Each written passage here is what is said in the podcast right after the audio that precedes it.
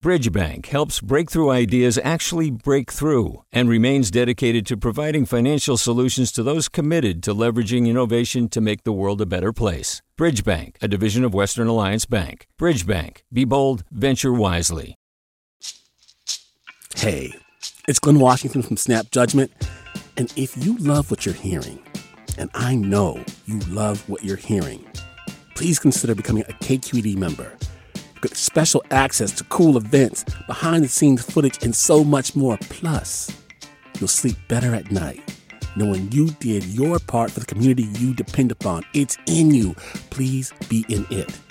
Visit donate.kqed.org slash podcasts to sign up now. That's podcast with an S. Thanks. From KQED. This is the California Report. Good morning. I'm Lily Jamali. This weekend, it got hot, and despite the shelter in place directives, people headed outdoors, crowding beaches, and there are photos to prove it. We're looking at you, Newport Beach. Shelter shamers were on it, calling out that kind of antisocial social behavior. At the same time, we've been hearing growing calls from elected officials for a phased, responsible reopening of California, just parts of it for now. They're coming from the conservative northern parts of the state and in San Luis Obispo County along the Central Coast. Republican Assemblyman Jordan Cunningham is among those asking Governor Gavin Newsom to sign off on a gradual reopening, saying his region is ready. Like everywhere else, we've had a considerable impact. We got a number of early cases, but we've been managing the caseload pretty well. We moved aggressively on the county level in San Luis Obispo uh, to issue an early stay at home order, which uh, the county did a day before the statewide one. And right now, for a county of 285,000 people, uh, we only have three folks that are COVID positive in the hospital. So we want to start looking at what the next step looks like for a phased, science based reopening of our, our, our local economy. So you've sent this letter to Governor Newsom. You're part of a bipartisan group of leaders asking for local control for that phased reopening, as you call it. Why do you think you're ready at this point? Well, consider that in the last month, uh, our county's seen over 20,000 uh, unemployment claims filed. Our, our, small businesses are getting absolutely crushed. We're a tourism and ag economy, and tourism's slowed to about zero. So we're seeing an, an immense impact on the economic front, and that also impacts public health. We know from 100 years of studying this from the Great Depression to now, when you have a serious prolonged recession and high unemployment, uh, you see suicides go up, you see domestic violence go up, you see heart attacks go up. Uh, we're seeing those indicators point in the wrong direction here locally. So, in terms of crafting public health policy that makes sense, I think you've got to put all aspects of public health in the balance. Given the fact that we are nowhere near a vaccine and we don't have adequate testing, what are you telling your constituents in terms of your region's readiness to manage what's to come once this phased reopening begins, if you get your way? We do have testing, tracking, and tracing capability here in San Luis Obispo County that can handle uh, our population. I think we're in good shape there. Our phased reopening, by the way, it would not go to you know, we're not going to fill the bars with college students. The first thing would be we reopen hospitals for medically necessary surgeries that people have been putting off. Uh, that has a public health consequence. Uh, we'd reopen construction. We'd reopen some restaurants that can show they can maintain physical distancing and spread the tables out. Give PPE to their to their cooks and to their workers. Uh, we'd phase it in slowly with the ability to to dial it back if we saw an uptick in cases in a particular area. Uh, so I think our plan's a pretty solid one. I think it's uh, sound in science and in medicine. Because of our numbers and our early action we took on the county level, uh, we're probably in a better position to start doing this than almost anywhere else in the state. All right, Assemblyman Jordan Cunningham of San Luis Obispo, thank you. Thank you very much, Lily. In some places across the country, Native Americans have been hit incredibly hard by the coronavirus. But California tribes seem to have averted that catastrophe so far. KQED's Laura Klivans checks in on how the Yurok in Northern California are working to keep their community safe. Virginia Hedrick was born and raised on the Yurok Reservation and now directs the California Consortium for Urban Indian Health.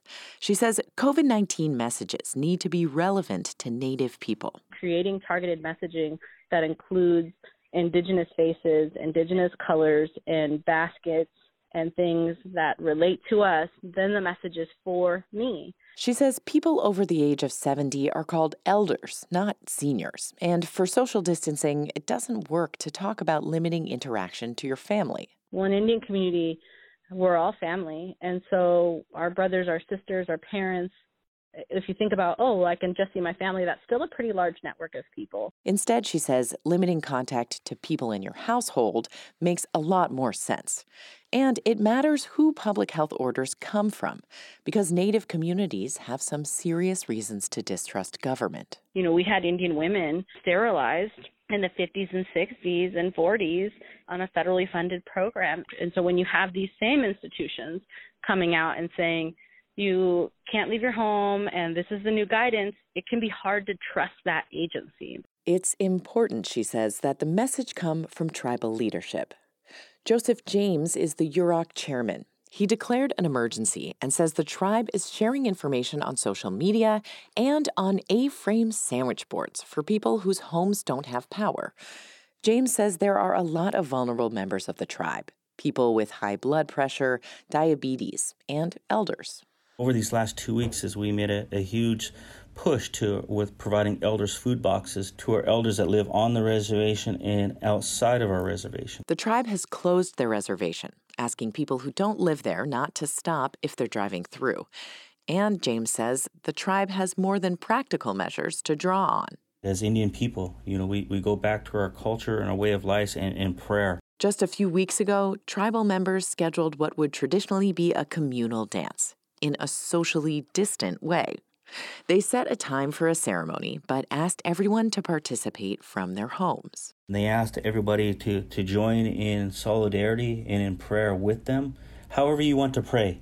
Maybe by lighting a fire or bringing out traditional regalia for what's known as the jump dance. And it was a prayer not just for us, it was prayer for, for everybody across the world in combating and pushing back this uh, COVID 19 virus. While this virus is new, Chairman James says it's important to call on some things that are very old. For the California Report, I'm Laura Klivans. At 7:30 Pacific Time this morning, the federal government is expected to reopen the Paycheck Protection Program or the PPP, aimed at getting help to small businesses struggling during the COVID-19 pandemic. It's the second round for this controversial program. Things didn't go so well the first time for small businesses that lost out to bigger competitors with better bankers, accountants, and lawyers.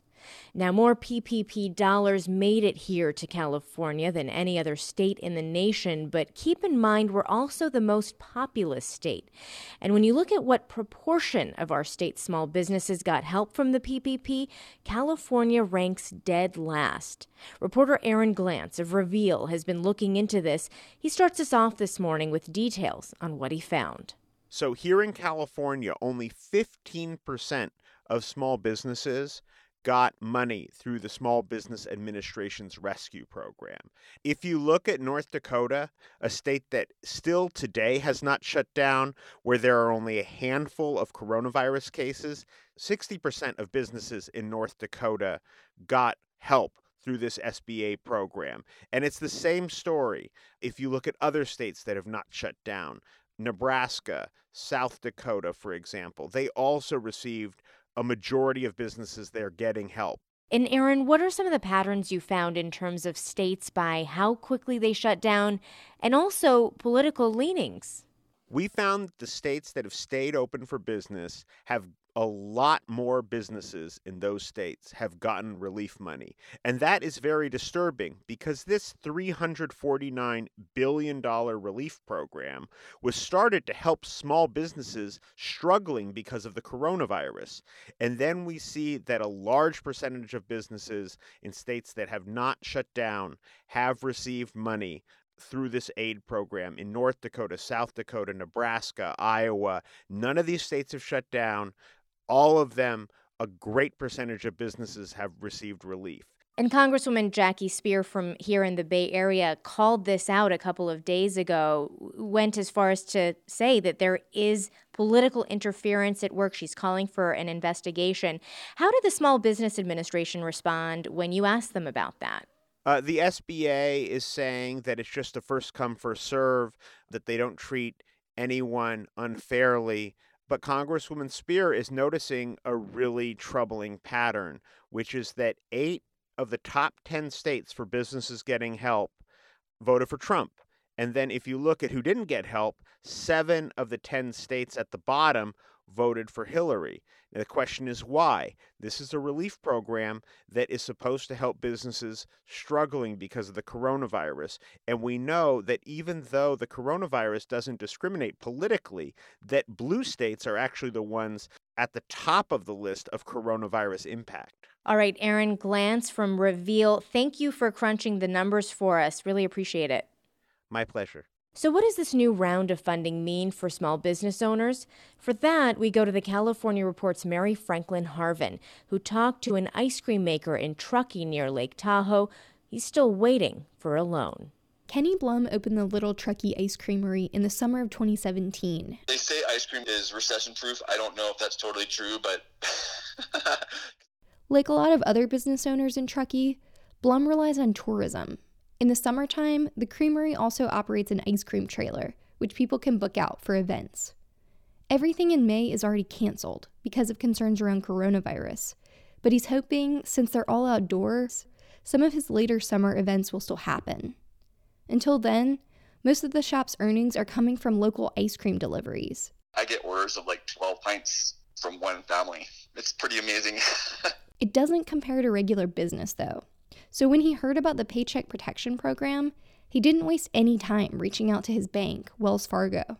I went on their website and they said that it was online only and to fill out this little form as a request for the application. So we couldn't fill out the application right away. This is in like within less than a day of them announcing the program.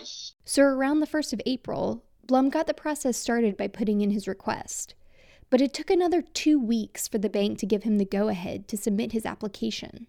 I got it all in, and the next morning I woke up to the headline saying that the PPP funding had run out. As the second round of funding launches this week, Blum is hoping the process will be easier this time, since Wells Fargo already has his application. But he's already gotten confusing messages from the bank about whether he'll have to start the process over. In an email, a representative from Wells Fargo confirmed that customers like Blum do not need to fill out a new application and that the bank will continue processing loan requests in the order it received them. But the Small Business Administration says Blum doesn't have to sit on his hands and wait for Wells Fargo. Because even if small business owners have already submitted paperwork to one bank, that doesn't mean that they can't go to another SBA lender and submit their application. Miriam Barajas works for the SBA and confirmed that PPP candidates can apply with more than one lender, and the system will ensure they'll only be funded once. Also, the new bill provides $60 billion specifically for smaller lenders, which might motivate people to hedge their bets with both bigger institutions and local banks. In the meantime, Blum's going to stick to his delivery route and see what summer and the PPP bring. For the California Report, I'm Mary Franklin Harvin. And that's the California Report for this Monday, April 27th, a production of KQED Public Radio. I'm Lily Jamali. Thanks so much for listening. Support for the California Report comes from Paint Care. Ideas to use up house paint and leftover paint taking up space can be found at paintcare.org. Eric and Wendy Schmidt, whose Fund for Strategic Innovation supports transformative ideas that benefit humanity while protecting the natural world, recognizing through science the interdependence of all living systems, and Hint Water. Hint is water infused with fruit essences, including watermelon and blackberry.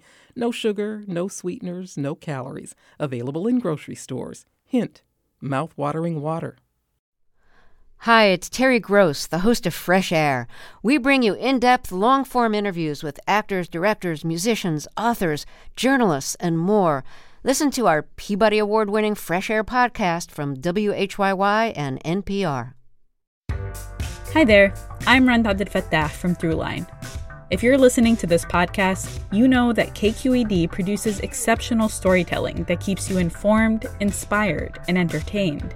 Their podcasts cover issues from your neighborhood to the entire country and everything in between. Support this work today. You can help us continue to bring quality podcasts to your ears. Just head to donate.kqed.org slash podcast. That's donate.kqed.org slash podcast. Do you love learning about the San Francisco Bay Area? Its history, its people, its unique blend of cultures? Then you should check out the Bay Curious book. I'm Katrina Schwartz, editor and producer on the Bay Curious podcast, and I'm here to let you know that for the month of May, we've worked out a sweet deal for KQED podcast listeners. Right now, you can get the Bay Curious ebook for $1.99. That's right, $1.99. Just search for Bay Curious wherever you get your ebooks or find a link in our show notes. This offer does expire at the end of the month, though, so you'll want to act on it fast. Happy reading!